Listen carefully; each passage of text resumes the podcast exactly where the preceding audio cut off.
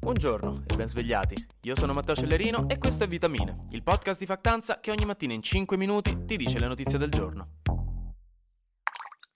Iniziamo la giornata a testa in giù, perché oggi si festeggia la ricorrenza, anche se non è una festa nazionale, della caduta del fascismo in Italia. Il 25 luglio 1943 il Gran Consiglio del Fascismo decise di votare la sfiducia a Benito Mussolini, votazione che portò quindi alla sua deposizione, alla caduta del governo e poi al suo arresto. Come dicevo, non è una festa nazionale, ma è una data comunque importante da celebrare e ricordare, perché la storia del nostro paese è stata scritta anche così, con degli errori drammatici e delle macchie indelebili sui nostri libri di storia, che per oggi rappresentano alcune delle lezioni più importanti a cui rifarci, per impedire di ripetere gli errori del passato. Perché ricordate, insomma, il fascismo è sbagliato, fascismo no, cattivo, non tanto perché viviamo nel politicamente corretto, ma per i suoi caratteri fondamentalmente violenti, antidemocratici, razzisti e discriminatori.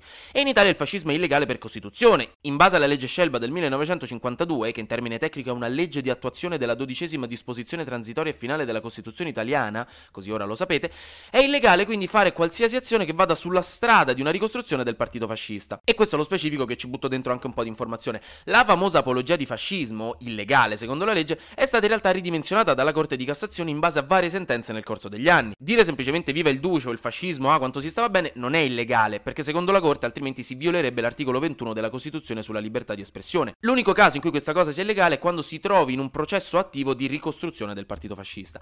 In teoria c'è anche la legge Mancino del 1993 che ha provato a rendere illegale la propaganda e i simboli fascisti in giro, tipo le, le svastiche, i fasci littori, specialmente nel contesto della lotta ai reati di odio e discriminazione, ma anche qui nei vari casi i giudici devono decidere caso per caso. Per questo in teoria i partiti neofascisti italiani possono continuare a fare politica anche definendosi tali, basta che la loro azione non stia attivamente portando alla rifondazione del partito fascista.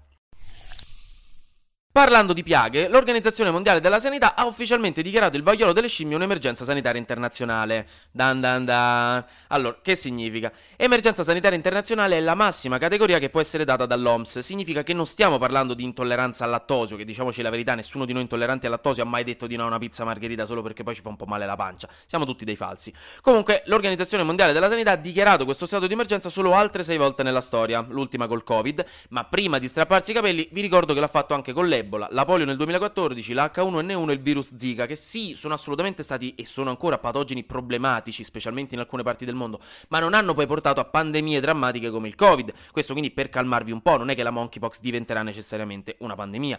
Inoltre, questa decisione l'ha presa in autonomia il direttore generale dell'OMS, che è Tedros Adhanom Ghebreyesus, eh, spero di averlo pronunciato bene, perché il comitato di esperti dell'OMS che doveva prendere questa decisione non l'aveva ritenuto necessario. Quindi ecco, continuo a dire che non ha senso iniziare l'isteria da Covid. Tuttavia, comunque bisogna di sicuro tenerla sott'occhio. Ad oggi ci sono circa 16.000 casi accertati in 75 paesi del mondo, tra cui 5 morti, e in Italia i casi sono meno di 400. Per ora il vaccino, che ricordo abbiamo e l'Europa sta facendo scorte, non è raccomandato per la popolazione in generale, ma solo per chi è a rischio come i contatti delle persone infette, gli operatori sanitari e anche gli uomini che fanno sesso con uomini. E quest'ultimo punto è importante ci spendo due parole, perché specialmente agli inizi, ma anche ora, le statistiche ci dicono che questa categoria è più a rischio. Ci sono molti contagiati nella comunità gay. Questo ha creato una pericolosissima retorica che ricorda in maniera inquietante quanto era successo con l'HIV negli anni 70 e 80, dove si pensava che fossero solo le persone queer a prendere e spargere il virus, quindi venivano additate come appestati e non venivano neanche toccate letteralmente, perciò ancora più discriminate. Quindi la comunità scientifica è molto chiara sul fatto che il monkeypox non è una malattia dei gay. Sì, c'è un'incidenza più elevata nella community perché il virus si diffonde anche con i fluidi corporei, ma da qui a parlare di virus dei gay ce ne passa parecchio. Quindi attenzione alla disinformazione. 嗯 Flash News. In Russia, durante un torneo di scacchi, un robot ha rotto un dito a un bambino di 7 anni contro cui stava giocando. È incredibile quanto realistici siano diventati questi robot. È esattamente quello che farei io se stessi perdendo contro un bambino di 7 anni. No, scherzi a parte, è una piccola tragedia successa perché il bambino non ha aspettato che il robot finisse la sua mossa. Ha messo le mani in mezzo e il robot ha malfunzionato. Comunque, sta bene.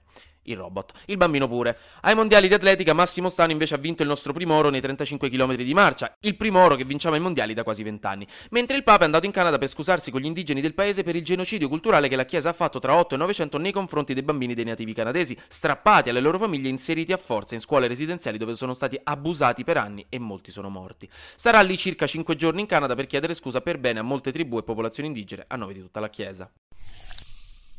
Poi, raga, per finire, oggi vi volevo parlare di guerra, ma mi sa che come puntata l'ho fatta un po' pesantina con i due pipponi iniziali, quindi ora vi do una buona notizia. Poi domani parliamo di guerra, che pure è lunedì, quindi oggi andiamo leggeri. Da oggi possiamo fare tutti domanda per il bonus psicologo. Whoop whoop. Il bonus serve per finanziare i percorsi di terapia psicologica e verranno dati dai 200 ai 600 euro in base all'ISE, cioè in base a quanto uno guadagna o quanto è ricco. Non ricordo nello specifico, ci pensa sempre papà sta cosa.